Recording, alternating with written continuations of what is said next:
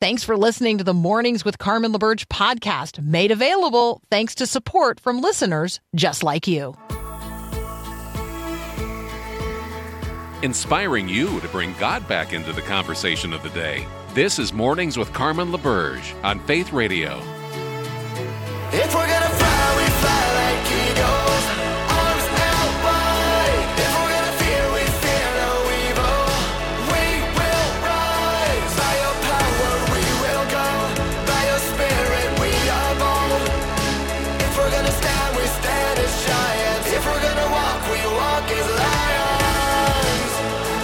Good morning. Good morning. It's the 23rd of March, 2023.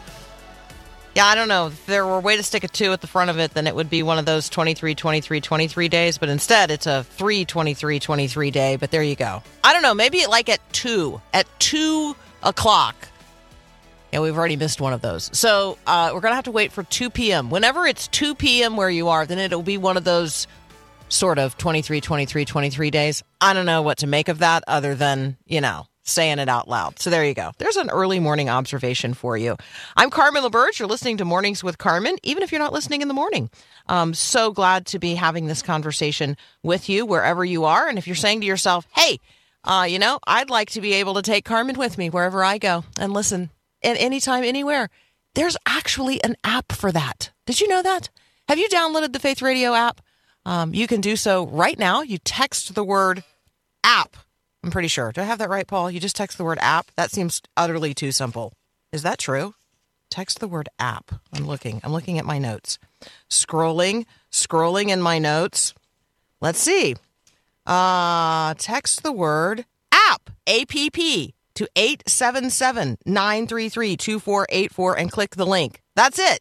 That's how easy it is to download the Faith Radio app on, um, yeah, all your connected devices, which means your, you know, phone and everything else. Text the word app to 877 933 2484. Click the link and you can, uh, yeah, you can take me anywhere.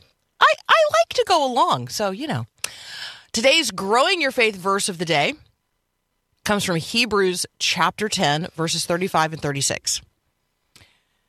And when you hear the word confidence here, we're not talking about like a worldly confidence. We're talking about a confidence in faith. And so when you hear that word, just to sort of know that's where this is headed.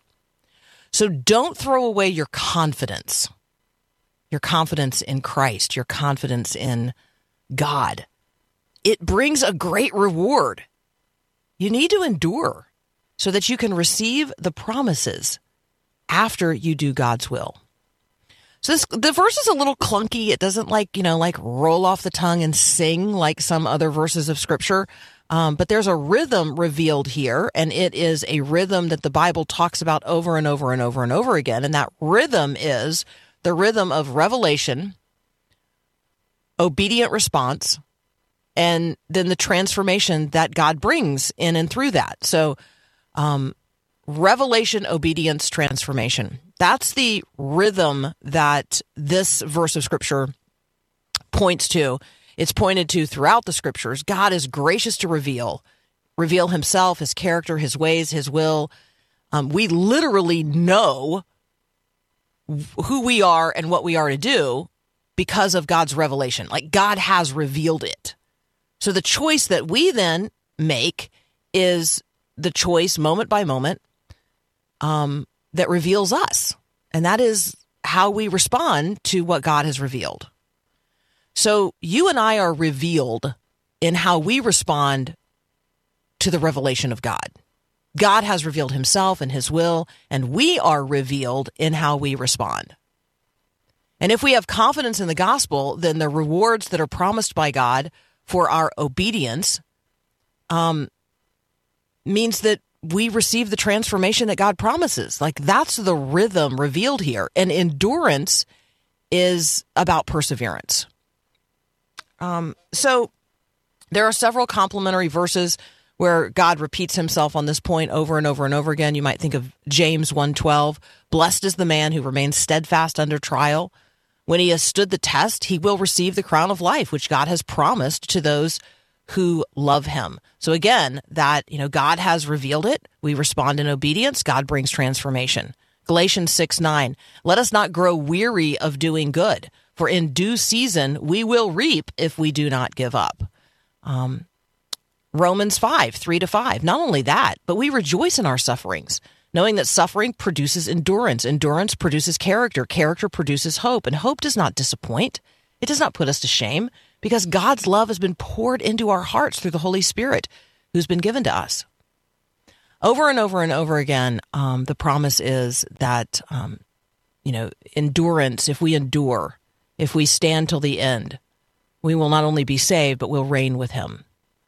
Um, and so when the book of Hebrews is talking about endurance, it is talking about this over and over and over and over and over again obedient response to the revelation of God. Um, and God will ultimately bring transformation. He's doing it moment by moment right now as we cooperate with the Holy Spirit, but He's ultimately going to do it, um, you know, in the context of eternity. Ben Johnson's going to join us next. We're going to turn our attention to some of the headlines of the day. That's what we do here on Mornings with Carmen. We bring the mind of Christ to bear um, on what's going on in your life and in the world. Thanks for being here. We'll be right back. It's who I am. It's who I am. It's who I am. Oh. This is my right. A right given by God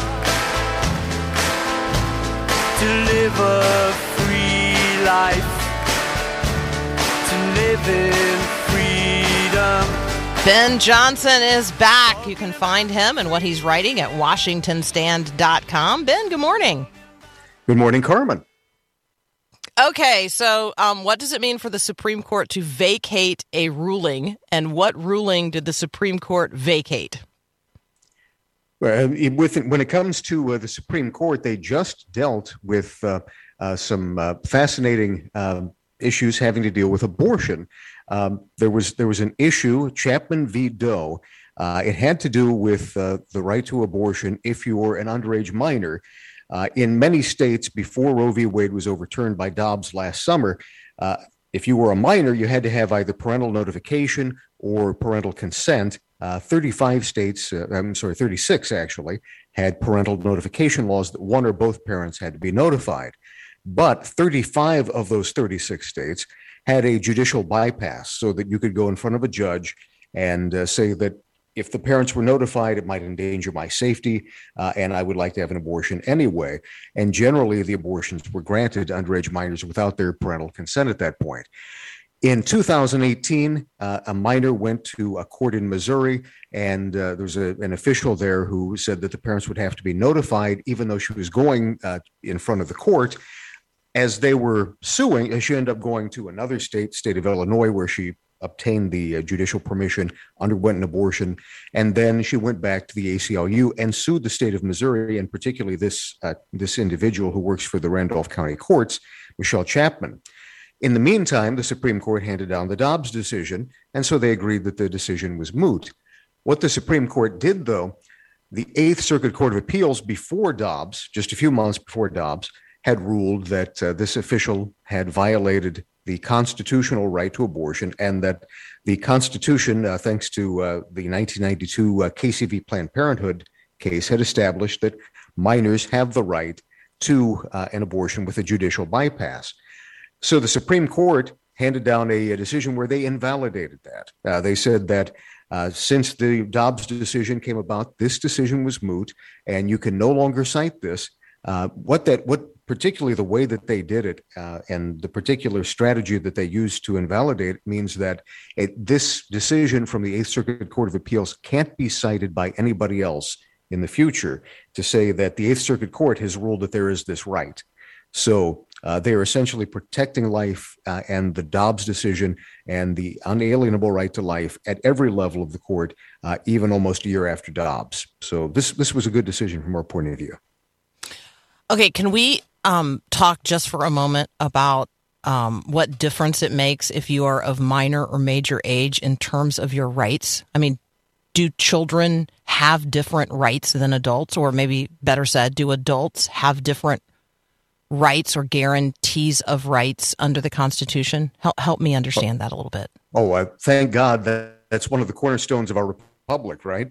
Uh, we don't allow uh, minors to vote. We don't allow them to drive. Uh, we don't allow them to serve in the military on juries. So uh, those are those are rights and privileges that we have uh, under the U.S. Constitution as adults that we don't have as minors. And uh, when the Supreme Court was holding that abortion was on par with the right to to um, serve in the military or vote, we ended up with a lot of bad jurisprudence as a result. But uh, thankfully, as uh, have more rights because we also have greater insight uh, as to the consequences of those actions. So I think that um, when we when we think about parental rights, this feels like a, a, point of intersection for us as believers in terms of how we articulate the responsibility that we have for children who God gives us as a sacred trust and how we um, understand our responsibility for them, not only for, you know, like their physical welfare, but for every other part of their welfare that they might grow up in every way um, to to honor God, um, to love Him, and that includes with their bodies. Like I, th- I feel like all of this is a part of the conversation for for believers.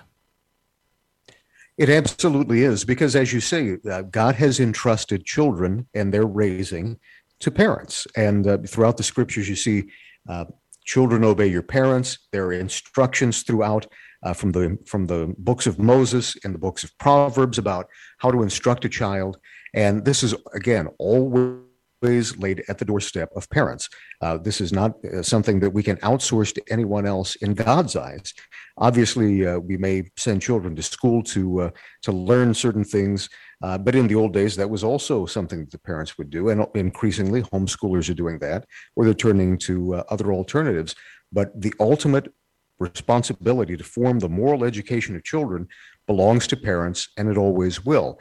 So, uh, this is one of the grave life decisions anyone will make. Obviously, it leaves an indelible character upon people. Uh, people go throughout life mourning the decisions they make, and a loving parent would intervene to assure that. Uh, they would protect their grandchild's life and they would protect uh, their daughter's health, uh, both physically and mentally, uh, and their spirit from the spiritual uh, ramifications of having an abortion and the grief and anguish and repentance that would come uh, after that. Yeah, when you say, uh, when you remind me about homeschooling, I had a conversation um, with a mom yesterday who's kind of agonizing about, uh, you know, where her children are going to be educated and by whom. And I said, look, it doesn't, I mean, these are really important decisions, critically important, but every kid is homeschooled. Like uh, every kid is is being trained up in the household where they live. Like every kid is being homeschooled. Some people are just doing it intentionally. So, um, yeah, it's a it's a great conversation to uh, to be having as well. All right, uh, let's take a very brief break. When we come back, Ben Johnson and I are going to uh, continue a conversation here. We're going to talk about another action by the Supreme Court. Um, if you just wanted to show up today at a university campus and get out your bullhorn and preach the gospel, would you have the right to do that? Do you have the right to do that? That's up next here on Mornings with Carmen. Thanks for listening to the podcast of Mornings with Carmen. As you know, this is a rebroadcast of the live radio show featured on the Faith Radio Network. There is a lot going on at Faith Radio, tons of free resources just waiting for you and for you to share at myfaithradio.com. My guess is you spend a fair amount of time on social media. So, where do you spend your time? Facebook, Instagram, Twitter, YouTube? Well, have you followed or liked Faith Radio on those platforms? I would invite you to do so. I'm there as well. If you want to check out uh, my personal pages, you could connect with me individually. We would love to have you uh, use the resources that we have produced and are creating and posting on social media for you to share with others. We got all kinds of stuff from graphics to, you know, Bible verses. I don't know. There's all kinds of stuff. Go check it out on your social media. Connect with us on Faith Radio social media. And, you know, let's get the word out to others. All right back to the show. Again, thanks for listening. Love connecting with you at myfaithradio.com.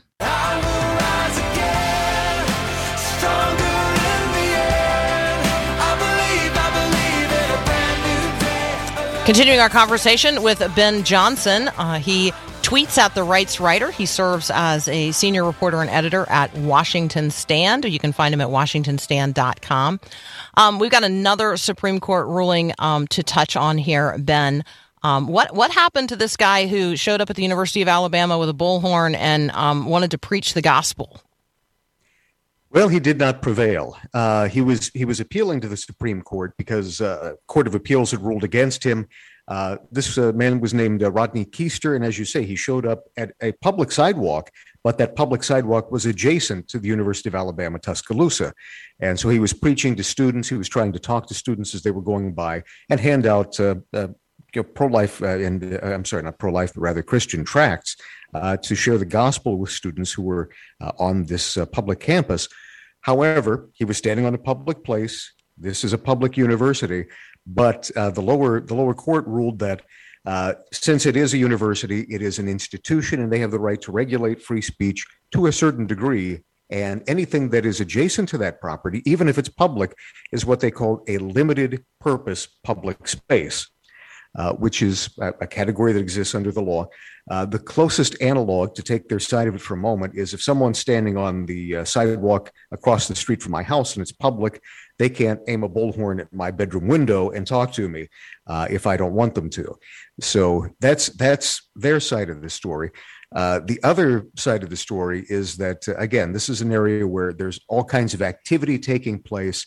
there's all kinds of speech taking place and public universities do not have the right uh, to, to simply deny students or anyone else their free speech rights in a public place. So uh, the Supreme Court ultimately did not hear the appeal. Um, I'll just I'll just weigh in and say uh, it's the bullhorn part that matters yeah. to me. Like, right?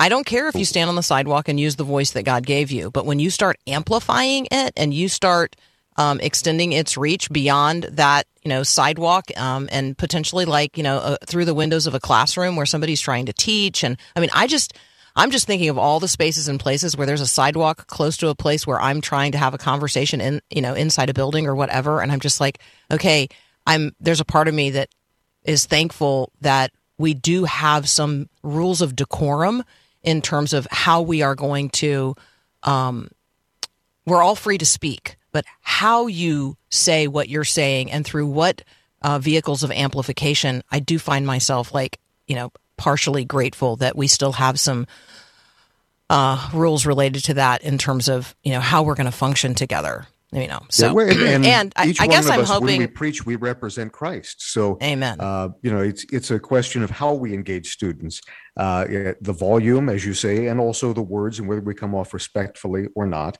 Uh, if he had been standing there quietly handing out tracts i don't think it would have been an issue. Uh, we were blessed uh, by many people who handed out tracts on the sidewalk outside our university when I was there. There was one gentleman who was a Jehovah's Witness, was out every day, and he stood on the sidewalk outside campus in a cruciform position with his hands out and uh, Awake magazine in each hand, and he simply let you take it from him if you wanted. He never said a word to anyone. So hmm. uh, that kind of a witness was very powerful coming from someone who's uh, certainly not part of what we would consider uh, mainstream uh, biblical Christianity. And you know, we would say someone who is representing Christ uh, can have a similarly powerful effect without ever saying a word. Yeah, absolutely. Absolutely. That's so helpful. Um, some issues uh, across the pond. Um, talk about uh, what is happening in terms of the harassment of Christians in the UK and um, some response to it here by members of the U.S. Congress. We've seen several heartbreaking cases of uh, people who are arrested simply for praying silently outside uh, abortion facilities in the United Kingdom. Uh, one woman who has been arrested twice for simply praying silently. The police told her that her prayer, quote unquote, is an offense uh, against the law because uh, they have uh, a free speech free zone essentially for 450 feet in any direction. I'm sorry, 450 yards, if I'm not wrong. No, it's uh, like no, multiple city feet. blocks. Yeah, it's it, yeah. well, it's like multiple city blocks that are covered in that particular you can't you can't pray here zone. Yeah, football field and a half essentially within that area, and any kind of even private prayer, unspoken, uh, anything that they suspect might have to do with abortion uh, is is not right. Now, we're told to pray at all times in every place. So, several people, including uh, a priest, have been arrested for praying and doing nothing else. And so, um, there's there's a case of uh, Dr. Bernard Randall, also uh, an ordained uh, Church of England uh, pastor, who uh, sued Trent College because he gave a, a, speech there where he told people from eight to 17 years old that they could make up their own mind about LGBTQ issues, uh, and so. he was fired. he, he said that the bishop put in a bad word about him so that he can't find employment. and there were similar cases of a, a man named Dave McConnell, uh, earlier this month was preaching uh, on the street, and a crowd attacked him, and uh, a, a, police officer who has a pentagram tattoo charged him with causing a public disturbance after a crowd attacked him and stole his things. Uh, the the preacher he did not attack the crowd; the crowd physically attacked him, but he's the one facing charges.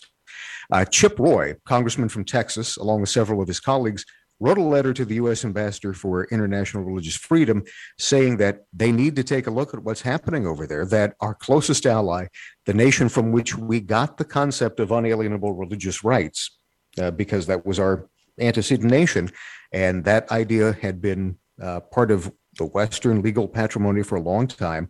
That idea uh, came from England, and now it's being suppressed within England. So we have this uh, unbelievable idea where not only are um, international religious watchdogs looking at places like China or Nigeria or other places around the world, but now turning their eyes to London. Uh, so uh, it would be incumbent upon all of us who are praying for religious freedom uh, to particularly pray about those restrictions that are coming in on free speech and especially on prayer uh, and on the sharing of the gospel, it, whether they're under the guise of uh, protecting uh, so called right to abortion or other so called rights that have never legally been on par with uh, the right to express and live your free speech and to live your religious convictions, which come from a higher source than the UK Supreme Court or the US Ambassador for International Religious Freedom. They come from the Lord God and Creator of us all, and they're engrafted in the Bible that we have been uh, given the task by Christ and the Great Commission to carry out the gospel.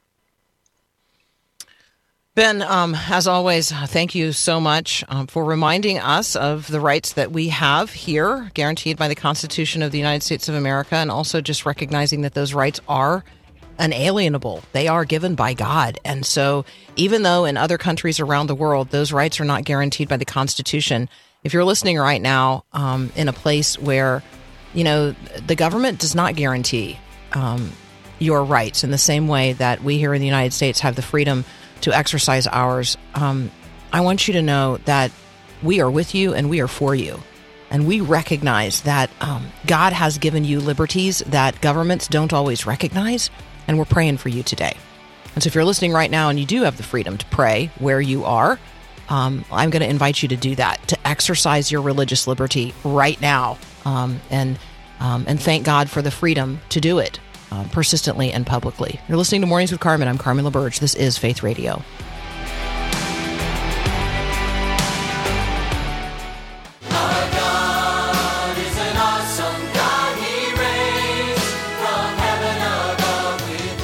Our God is an awesome God, and He does reign from heaven above.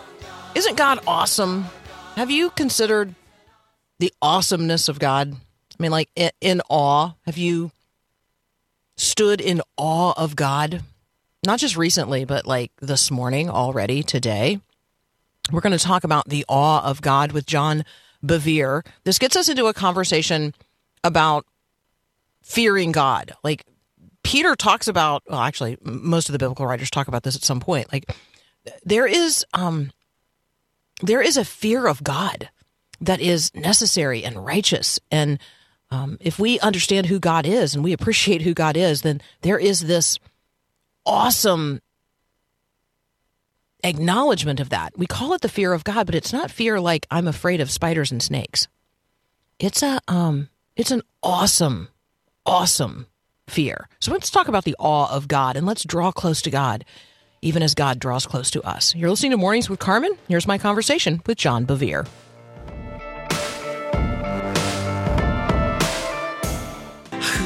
Shall I fear? I know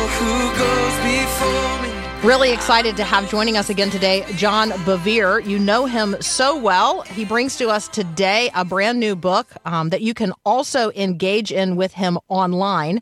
The book is The Awe of God, the astounding way a healthy fear of God transforms your life. John, welcome back to Mornings with Carmen. Carmen, it's a pleasure and it's an honor to be on with you. Thank you for what you do. Well, thank you. We love your family, and um, and we love talking to any Bevere we can get our hands on. So thank you so much. Um, it's a real That's joy. Hilarious. I love it. Well, Uh, Lisa's the really fun one. oh well, I don't know. We love we we love your um sons and daughters too, and I say that that way intentionally. So there you go. Um, hey, if you guys are listening right now and you want to connect dr- directly with John, you can always do that at johnbevere.com. Also, want to send you to messengerinternational.org. Um, John, this is a project that really is a life message for you, grows out of your entire journey of faith talk with us about a healthy fear of God. I mean, we might like to call it awe because that doesn't sound quite as scary as fear, but really we're talking about a healthy fear of God. You know, Carmen, uh, we've sought to eradicate all fear when, in essence, fear, there are healthy fears. The fact that a grizzly bear will destroy me will keep me from playing with her cubs. So, that healthy fear will keep me from doing something stupid. It produces a wisdom. If you look at the fear of God, it is the fear that eradicates all unhealthy fears. The fear of God has absolutely nothing to do with being afraid of God. it has everything to do with being terrified of being away from Him.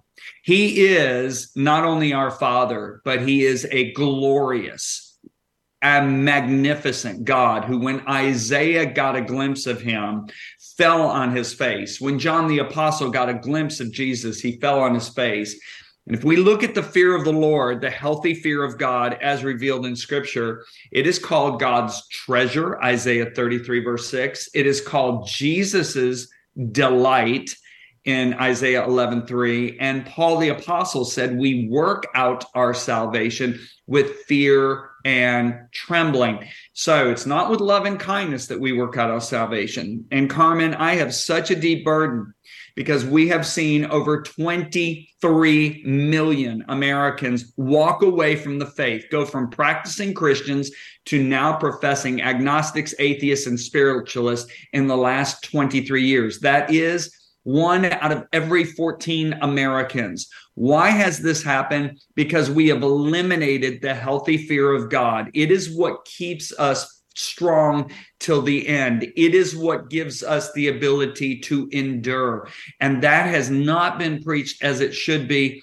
I'm believing that there are going to be millions of young men and women, pastors, ministers, leaders that are going to begin to preach the healthy fear of God.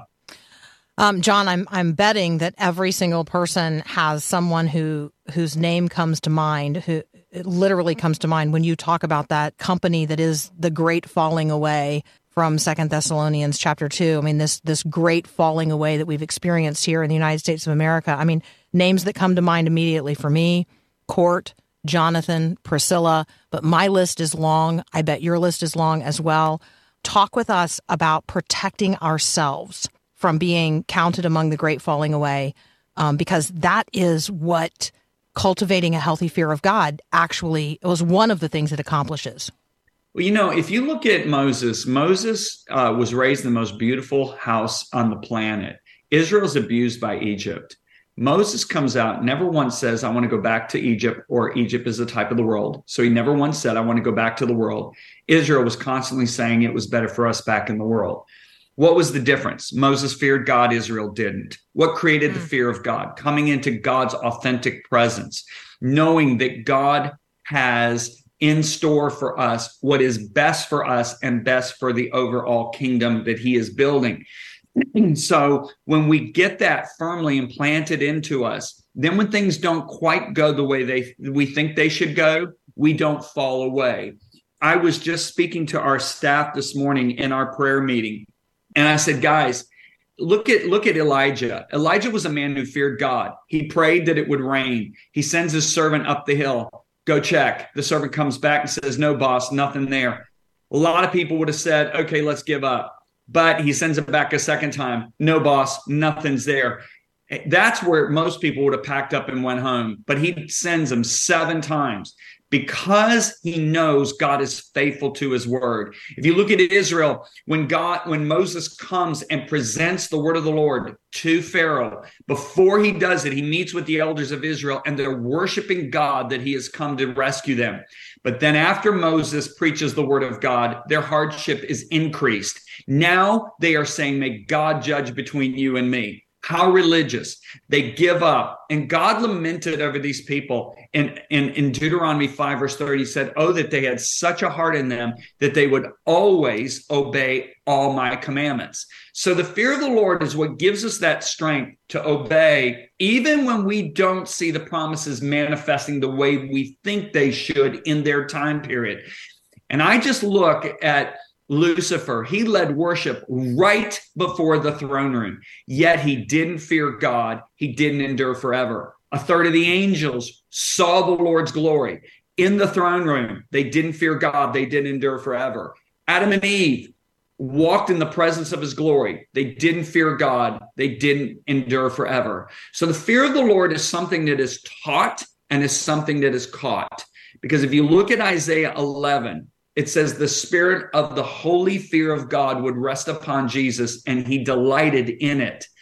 I look at that holy fear and I have been in ministry now for four decades. This is my 40th year this year. I am more passionate about the fear of the Lord today than I will ever have been in my entire life before. I cried out just this morning that God would baptize me in a fresh baptism of the fear of the Lord. And I haven't done this just because I've written a new book. It is something I've cried out for 40 years. Yet we have four boys who love God passionately or serving Him. We are seeing fruit of the holy fear of God. And I believe that when people grab a hold of the fear of the Lord and delight in it as Jesus did, it gives us that burning passion to love what he loves and to hate what he hates that gives us the ability to endure to the end. We're going to continue our conversation with John Bevere. The book is The Awe of God, The Astounding Way a Healthy Fear of God Transforms Your Life. And yes, we do have copies to give away today. You've been wondering. You can text the word book to 877 933 2484. You're listening to Mornings with Carmen. I'm Carmen LaBerge. This is Faith Radio. Thanks for listening to the podcast of Mornings with Carmen. As you know, this is a rebroadcast of the live radio show carried on the Faith Radio network. There's a lot going on at Faith Radio. Tons of free resources just waiting for you and for you to share with others at myfaithradio.com. How does that all happen? Well, it happens through listener support. So, Faith Radio, Mornings with Carmen, all available because of listener support from listeners, well, just like you. If you're a supporter, Thank you so very much. If you'd like to become a supporter today, just visit myfaithradio.com. And again, thanks for being a part of what we do every day at Mornings with Carmen.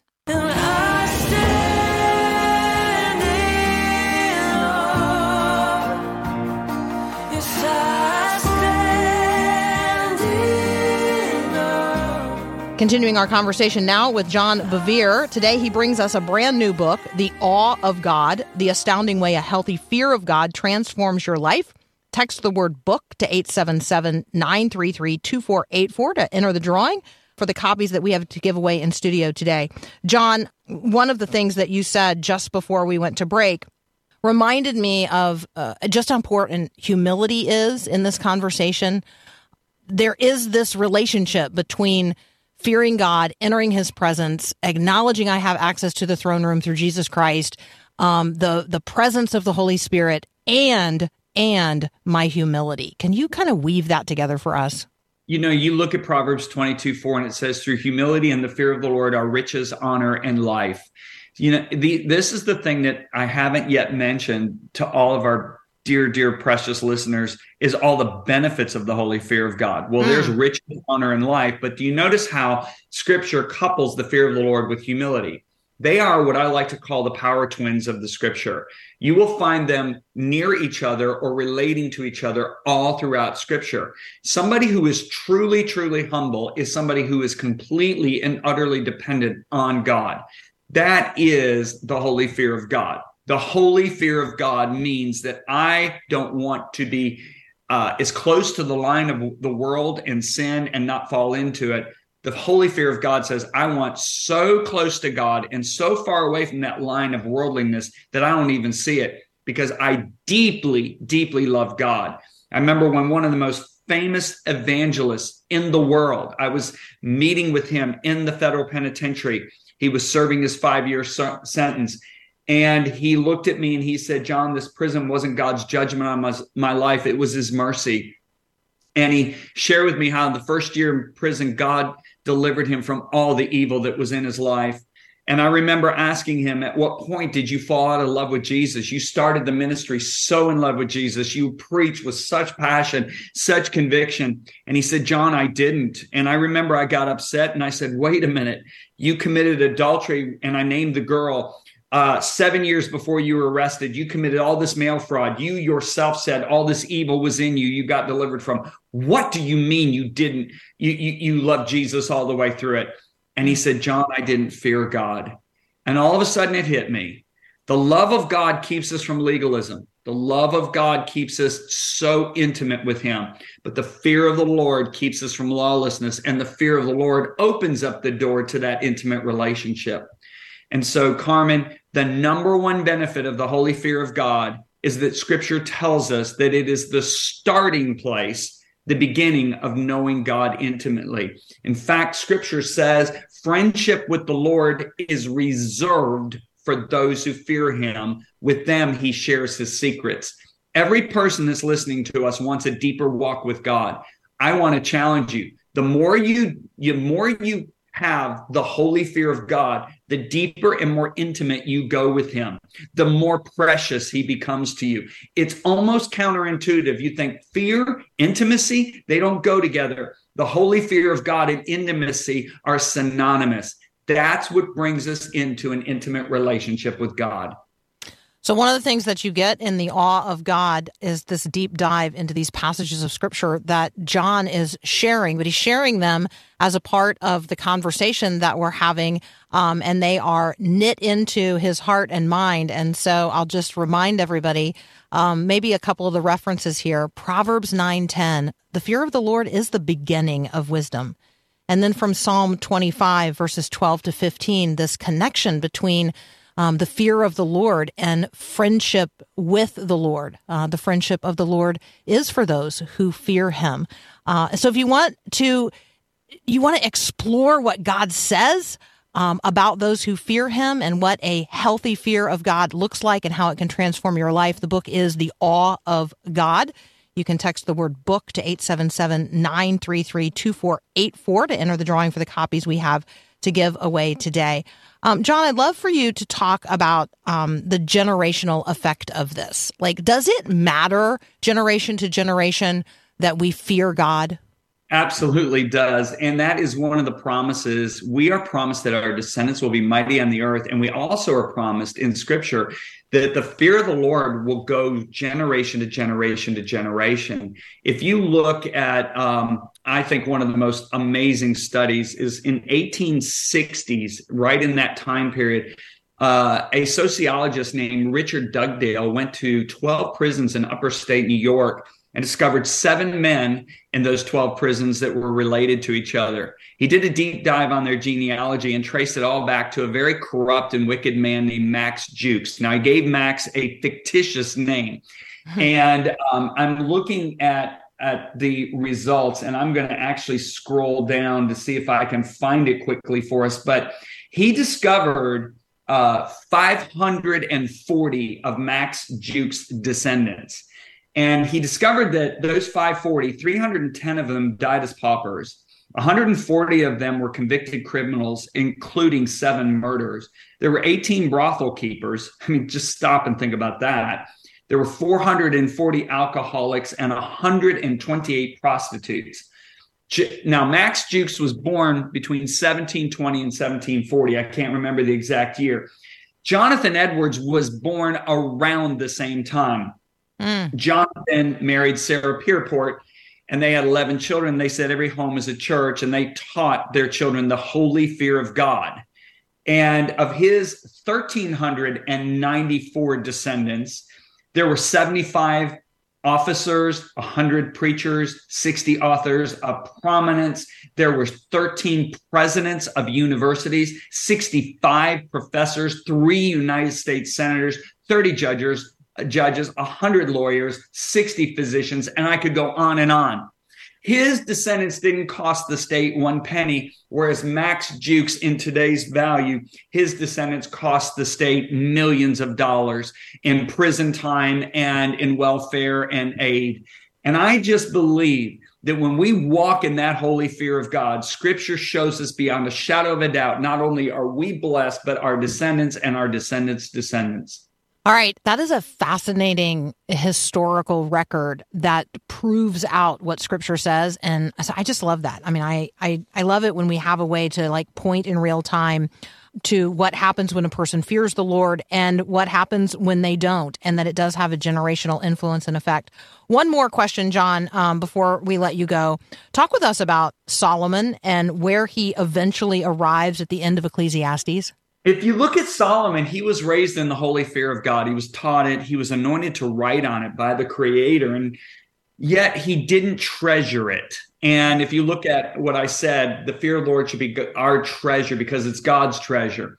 So he let it slip away and he ends up writing this book that ends up becoming a gift to all of us. And that book is called the Ecclesiastes. And a lot of us will avoid that book and the book of Job because they are both books that are inspired books, but they're written by two uninspired men if you look at some of the statements written by Solomon, he said everything is boring, utterly boring. No one can find any meaning in it. History merely repeats itself as there's nothing new under the sun.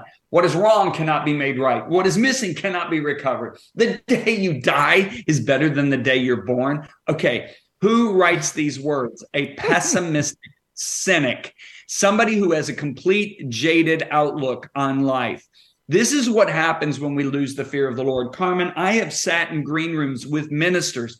I have been with believers who have a very cynical attitude. What happened? Mm. They lost their holy fear of God.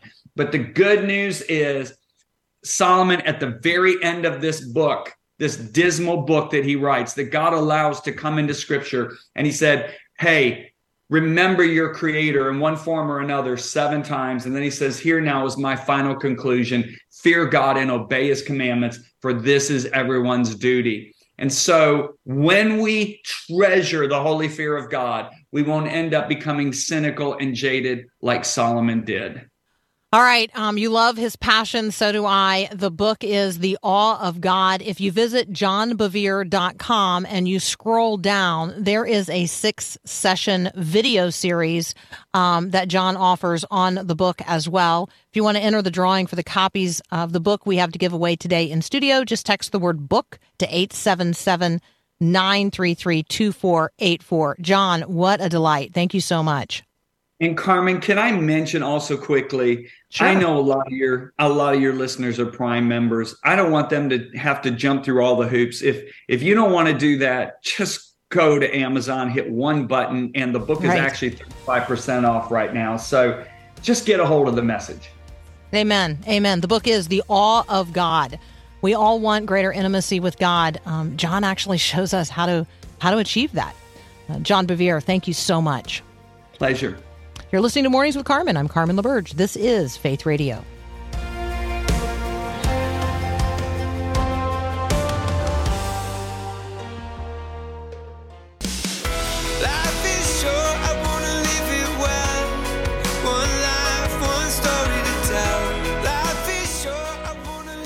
So, as we're considering John's uh, John Bevere's invitation to have this like healthy fear of God, uh, to draw unto God, that God would draw unto us. Like I, James 4 8 is just like pounding forward in my mind right now. And so let us draw near to God, relying on the promise that when we draw near to God, God will draw near to us. Like that's what James says. James 4 8, draw near to God and he will draw near to you. Do you want greater intimacy with God? Like right now, where you are, not only like physically, but where you are emotionally, spiritually, relationally. Do you want greater intimacy with God? Does intimacy scare you? Are you a person who's walled yourself off from intimacy? Um, you and I were meant to walk with God, to talk with God, to be in this in, genuinely intimate relationship with God. Um, he He loves you more than you could even begin to imagine. But let's imagine for a moment. Let's imagine for a moment. Um, and let us draw near to him. And so you say, well, I don't even know how to do that. James um, 4 8 doesn't just say, draw near to God and he will draw near to you. It also says, wash your hands, you sinners, and purify your heart, your hearts, you who are double minded. James is absolutely uh, drawing together here, putting together here, acknowledging the important connectedness of um, our desire to be near to God and what is necessary in order for that to happen. You and I, in order to draw near to God, uh, must recognize not only who God is, that's that awe of God business, but also recognize who we are. And we're sinners. But thanks be to God, the way has been opened. The veil has been torn from top to bottom. A way has been made. And we are invited into the very intimate presence of God because of the act of Jesus Christ. And so, are you relying on Him? Have you washed your hands, as James says, um, in the cleansing, forgiving blood of Christ? Are you washed clean in baptism? Is your heart pure, not by your own act, but by the act of Christ? Are you living in the reality of God's grace? And are you, because don't be double minded, right? You can't pursue both God and the world. Are you single minded? Are you cultivating the mind of Christ on the matters of the day? Are you setting your heart and your mind on things that are above? Like, let's draw near to God, but let's do so in the way that God has opened to us in obedience that transformation might come. Thanks for listening to Mornings with Carmen LaBerge. Podcasts like this are available because of your support. If it's important to you to hear things that encourage your faith, click the link in the show notes to give now. And thanks.